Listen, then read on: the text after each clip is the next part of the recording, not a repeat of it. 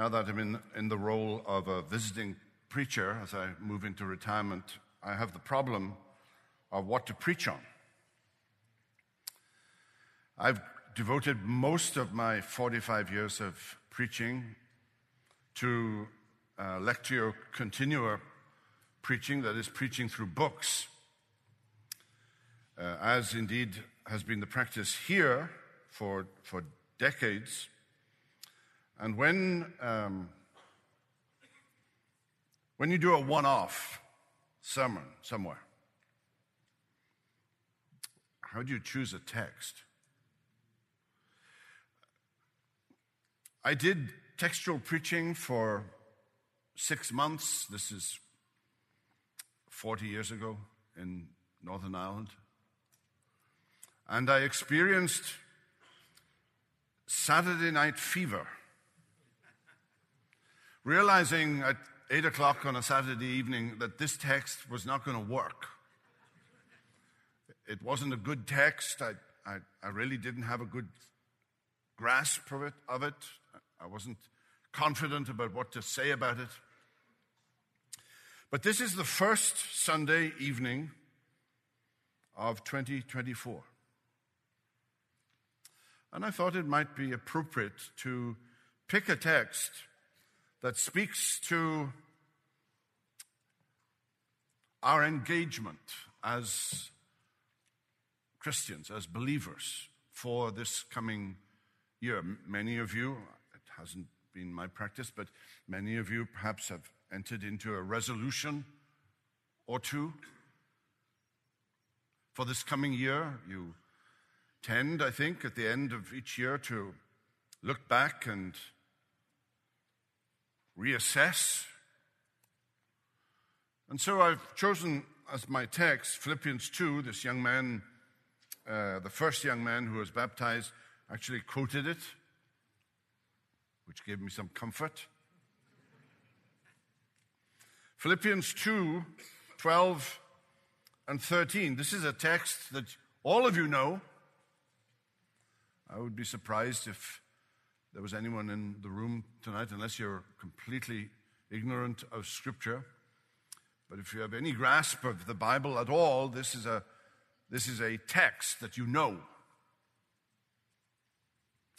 Therefore, my beloved,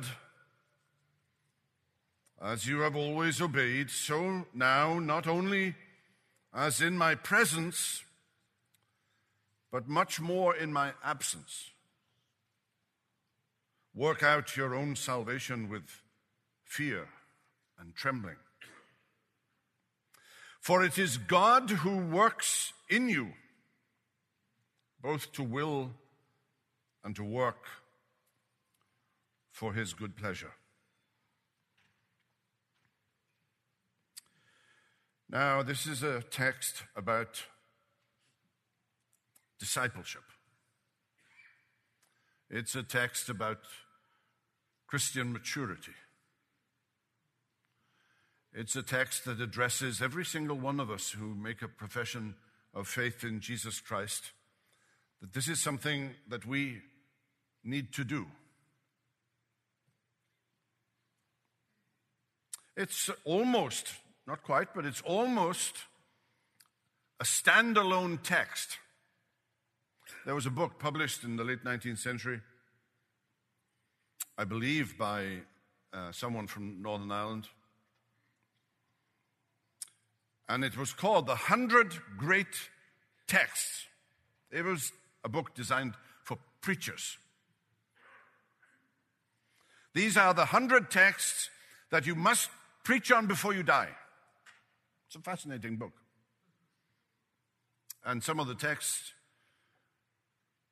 were obvious, and you would have chosen them, and I would have chosen them, and a couple of them were, were not um, in my hundred great text wheelhouse, but this one was Philippians 2 12 and 13. You notice that it begins with the word therefore. And whenever you see the word therefore, you ask the question, what is the therefore there for? Why is it there?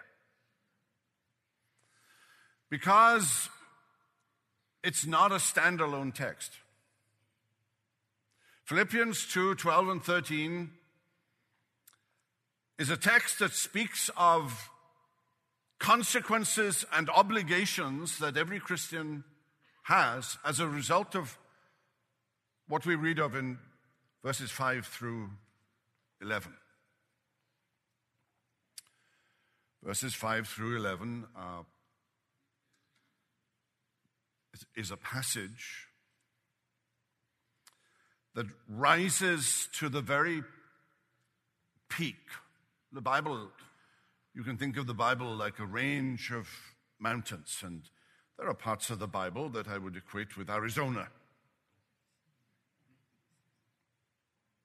or Iowa. When you drive and drive and drive, and all you see is cornfields. And then you come to Denver, where my son lives and a range of mountains as far as the eye can see. Philippians 2 5 through 11 is like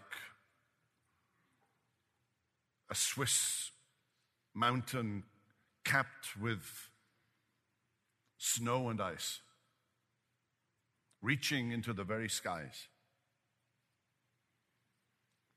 Have this mind among yourselves, which is yours in Christ Jesus, who, though he was in the form of God, morphe theou, he was in the form of God, and did not count equality with God a thing to be grasped. Now, you can take that in two ways. He, he didn't have to reach out and grasp hold of the form of God because it was already his. I don't think that's what Paul is saying. Paul is saying, I think, the opposite that though he was in the form of God, he didn't hold on to it in a manner that would refuse the incarnation and the lowliness of the incarnation, but emptied himself. The ESV, which I'm reading, uh, dithered about this word, ekenosen, and how to translate it. And the ESV was born out of a difference of opinion with the NIV over how you should translate the Greek into English. And the ESV balked for a season and translated this verb ekenosen as a euphemism.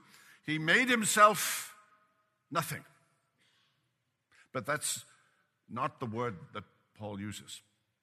Paul uses a word that a verb that you would use if you were emptying a pail of water onto the ground. He emptied himself. Now, if you ask yourself, of what did he empty himself? Or if you have bad English grammar, what did he empty himself of? If you answer that question, you're in the realm of heresy. Paul goes to the very edge, the very precipice.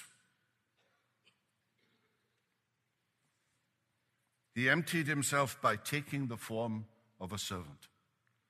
He emptied himself not by subtraction, but by addition.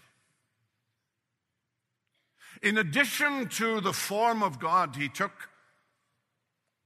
the morphe doulou, the form of a servant.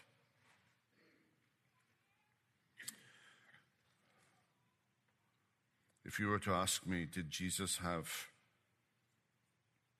a life verse? Many of us have life verses. Typically, they're the verse that we first heard the gospel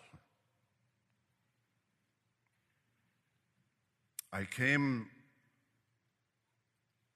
the Son of Man came not to be served, but to serve and to give his life a ransom for many.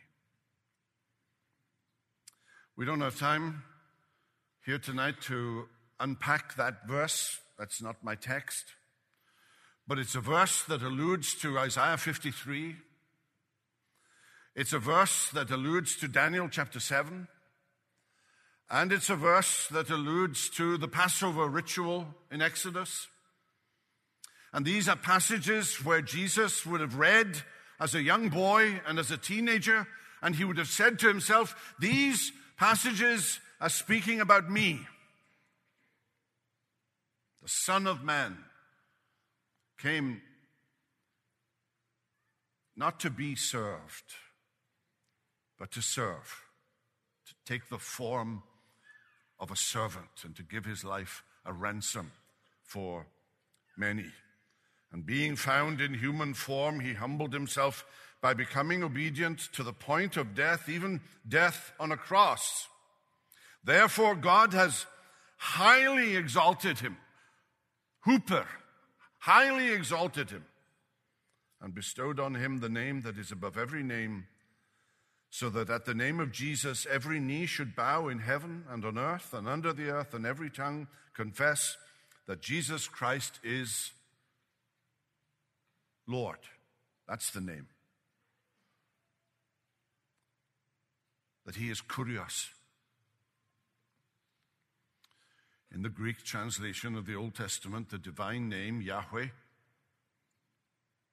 given in the first opening chapters of Exodus, that divine name was translated Kurios. Paul rightly understands what he is saying here that Jesus Christ is Lord to the glory of God the Father. That's, that's the theology. I believe Ephesians 2 5 through 11 existed as a catechetical hymn in that 15, 20 years or so before the Gospels and before Paul's letters were available to the church.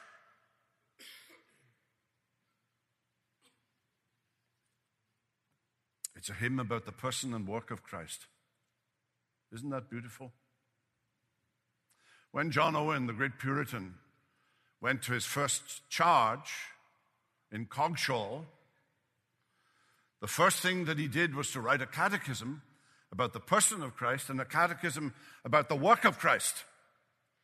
He was sending a signal that there is nothing more important in all the world than to understand who Christ is and to understand what Christ has done and achieved for us. This is Paul's great narrative of the incarnation, of the death and exaltation of Christ. Therefore, my beloved, on, on the basis of what Jesus has done for you, you now have an obligation.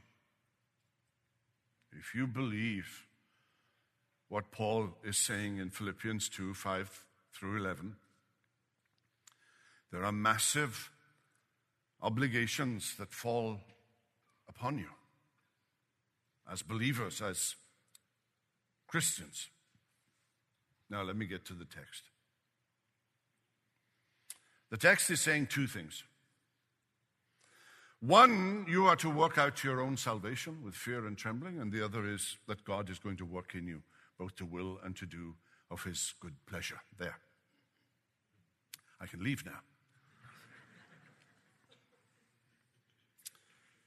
Well, let's examine it. Let's unpack it a little. You are to work out your own salvation. This is the obligation that lies upon you for 2024. This is Paul's charge to you. It's an imperative. Work out your own salvation. The verb is ergon. It occurs 20 times or so in the New Testament. We still have a word in the English language, ergonomics, which is the study of efficiency in work. It is something that we must do. It is something that lays a burden, an imperative upon us as believers. The New Testament is full of imperatives, things that we are to do and things that we are not to do. Now, some people will throw their hands up in the air and say, well, isn't that a form of legalism? Isn't the gospel uh, nothing in my hands I bring, simply to thy cross I cling? Naked, look to thee for dress. Helpless, look to thee for grace. Foul, I to the fountain fly. Wash me, Savior, or I die. Ah, but Paul isn't talking here about justification. He's not answering the question, how can a person be made right with God? He answers that elsewhere. No, he's talking about the obligation that falls on the shoulders of everyone who is justified, of everyone who believes and trusts in the gospel, who has come with empty hands.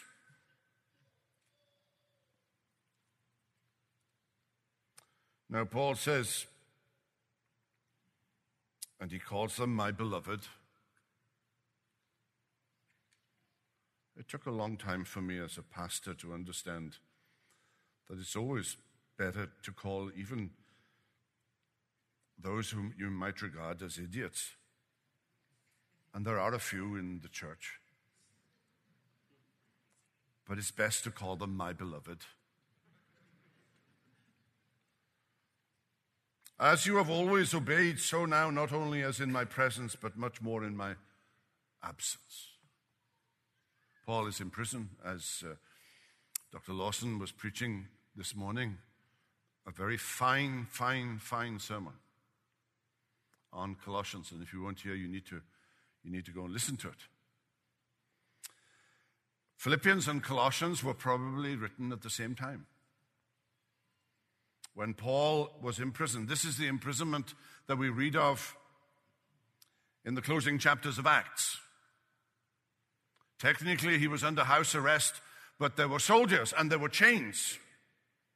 And one imagines if Paul was to be able to move around in, in a house arrest situation, that there must have been some kind of bar, metal bar, and, and his, his, his chains would have been would have been fixed to that bar, but enabling him to move around. I'm conjecturing. Isn't it interesting that Paul is saying something to the Philippians when they can't see him? It's one thing to behave in a certain way when the preacher's around. It's another thing when the preacher isn't there. Well, this is no ordinary preacher, this is the Apostle Paul. One of the most useful servants that God ever gave to the church. He's in prison, he's waiting for a trial, a trial that never took place. The Jews never came. And he was released, and then sometime later he was uh, arrested and, and killed roughly, but not, not at the same time, but not, not far away from the uh, killing of Peter. And because Paul was a Roman citizen, he was, um, his head was cut off. Peter was crucified upside down at his own request. But we think of uh, Philippians as the epistle of joy after all, the word joy occurs five times, I think, and the word rejoice maybe nine or ten times in an epistle of four chapters. And it contains that text, rejoice in the Lord always. And again, I say, rejoice. And he's in prison. And as far as Paul knew at this time, he may be tried by Caesar and found guilty and be put to death. He didn't know that he was going to be released.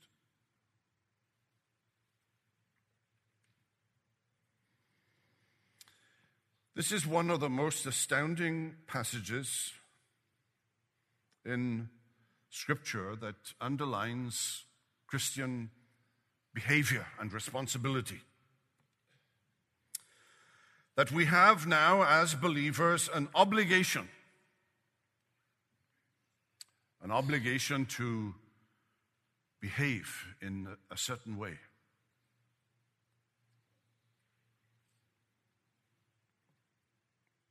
I sometimes put it this way that the entry fee is nothing at all,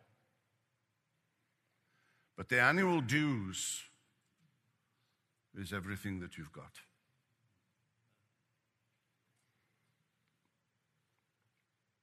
Paul is calling for Christian effort. That the life of a Christian is not of being carried into heaven on a bed of roses. There was a movement in the early 20th century, and it's been around on other occasions in church history, and it was called quietism.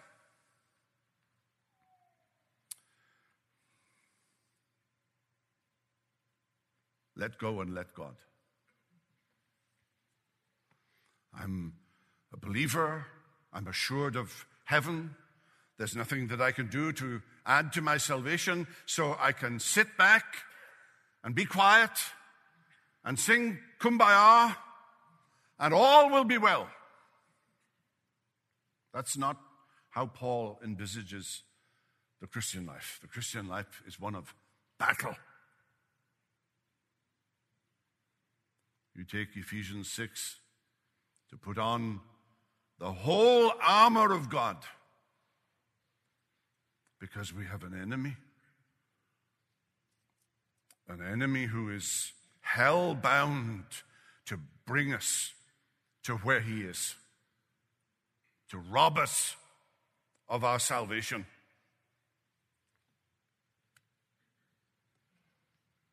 You are to know the wiles of the devil so that you are prepared when the day of trial comes. Paul speaks in Ephesians 6 of the battle, the Christian life equipped with all the necessary parts of soldiery so that you so that in the evil day you might be able to stand. And I think what he means by evil day is that there are seasons. I've known seasons when I could have reached out and touched him. There was a sense of evil. I sensed it. It was an evil day. Paul is calling here for spirit filled, gospel driven Christ exalting effort. Work out your own salvation.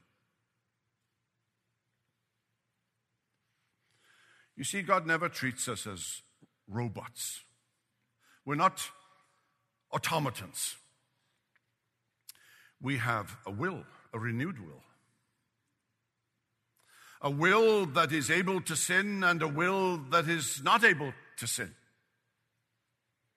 And they are constantly in battle. They are constantly in tension. The good that I would, I do not, and the evil that I would not, that I find I do. O oh, wretched man that I am, who shall deliver me from this body of death.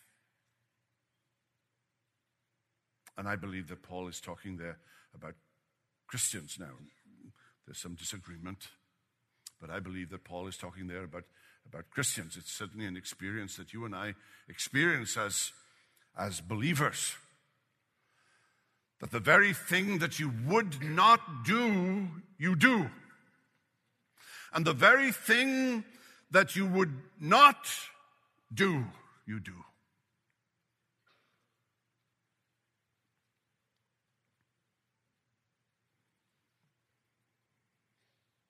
What does he mean by work out your salvation?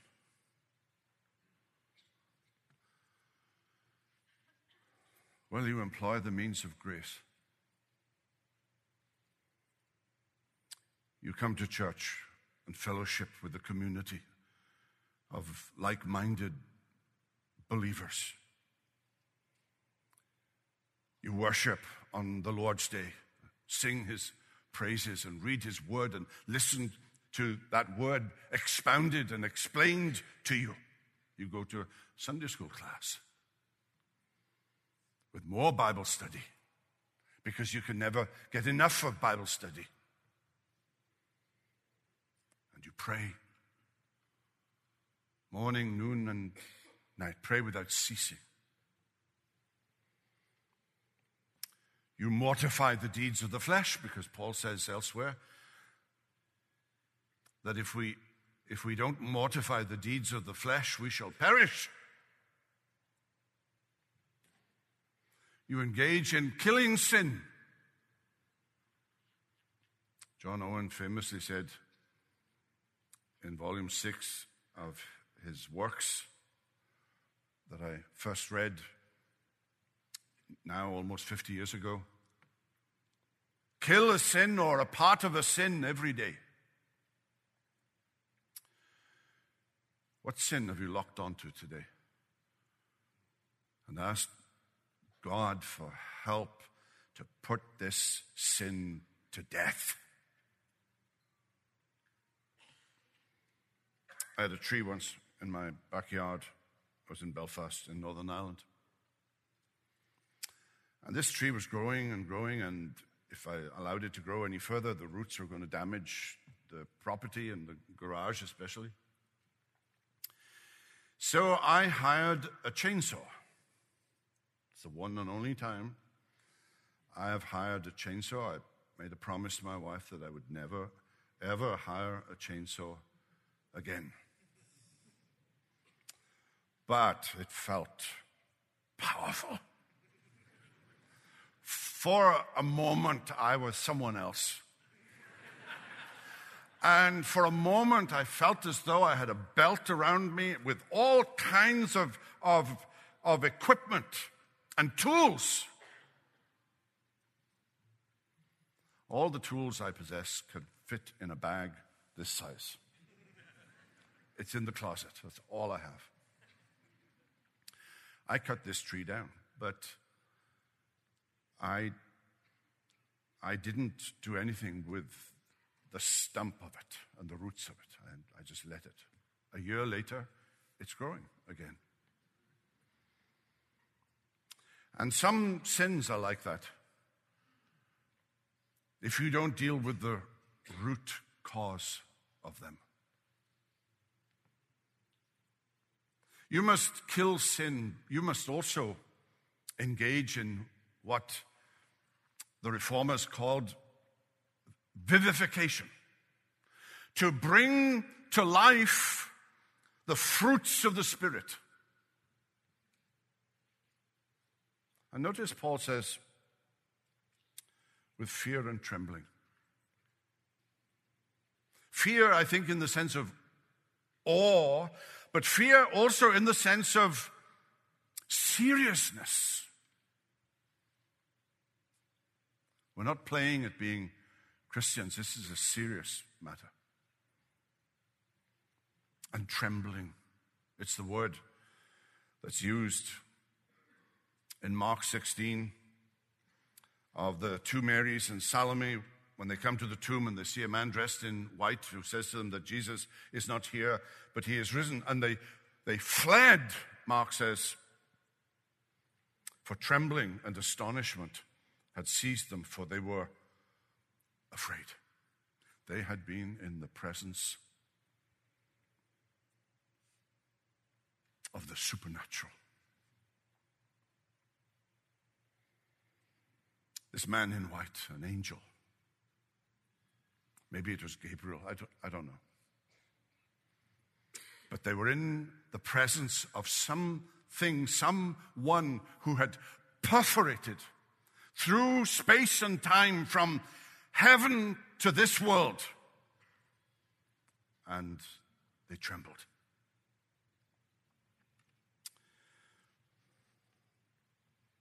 Should we ever be afraid?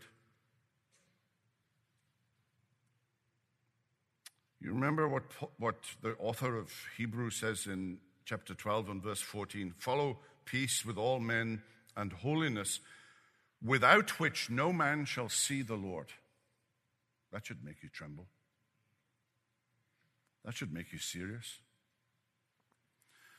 That if there's no tangible, measurable holiness, you have no basis of assurance that you will see the Lord in his graciousness and kindness and love. Work out your own salvation with fear and trembling. What are you going to do this year to improve your baptism? I need to be careful here. The Westminster Divines in the larger catechism talk about improving your baptism. And it works just as well for believers' baptism.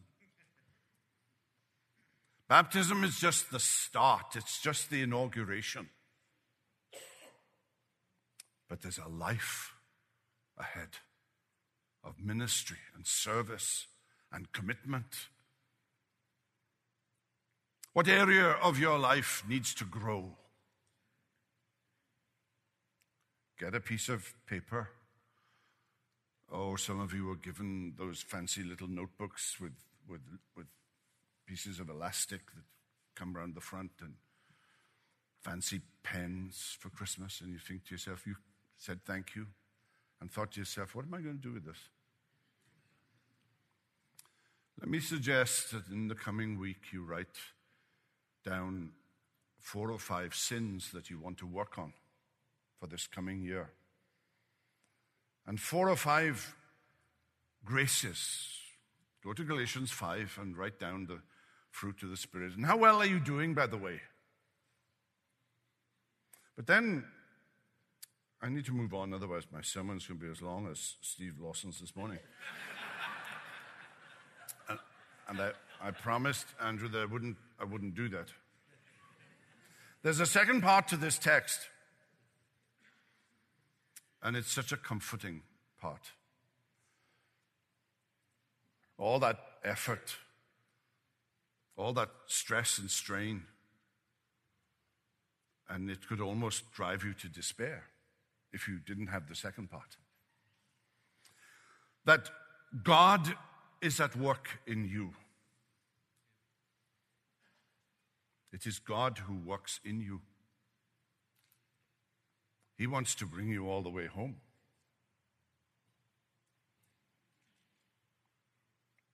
Now, Paul isn't saying that he worked in you once at justification, but the rest of it is all up to you.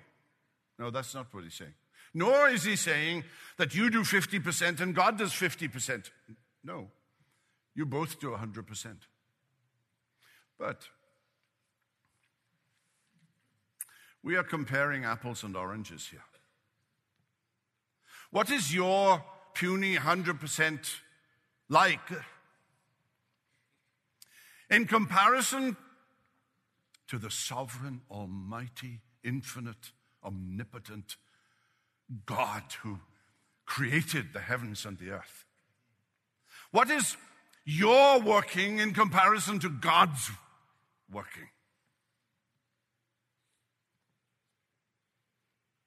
omnipotence is at work in you. That omnipotence that changed your will, that omnipotence that gave you a new heart, that omnipotence that renewed you and justified you and adopted you. And that omnipotence will be at work in sanctifying you. It's impossible to understand. How do we, how do we explain these two things? That there is an obligation that we have that cannot be lessened Paul is asking for 100% commitment to follow Jesus all the way home. And at the same time, God is at work. In a way that is compatible. There is human responsibility and therefore accountability and the sovereignty of God. Look at the words here to will and to work for his good pleasure. You remember in Ephesians chapter 1 when Paul is talking about election and predestination, and these are the words that he uses. These are predestination words. These are words of God's sovereignty, God's will, his inviolable will, the will of his purpose, the will of his intent that cannot be broken.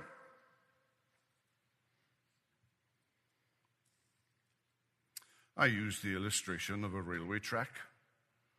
Two lines that run parallel and they, they, they, they don't deviate and nor do they cross. I don't think that helps at all. But I use that illustration. In justification,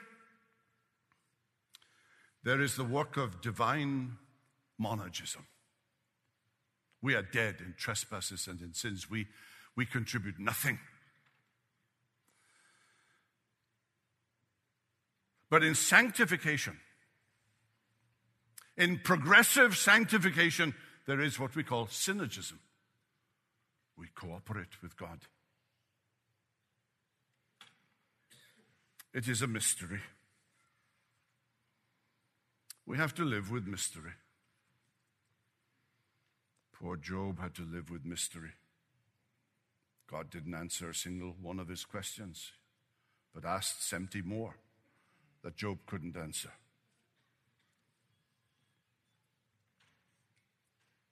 Now, there are some Calvinists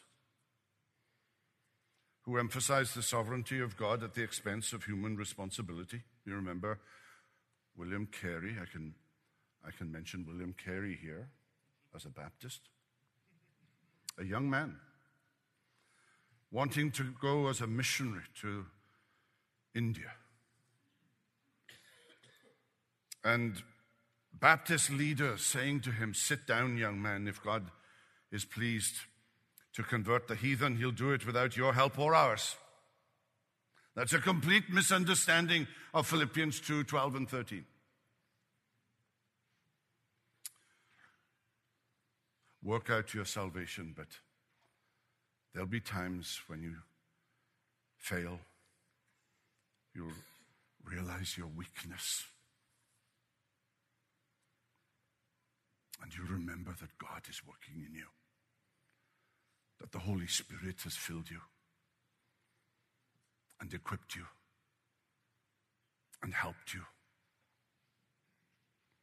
to strengthen you, to stand beside you in the battle and to bring you all the way home.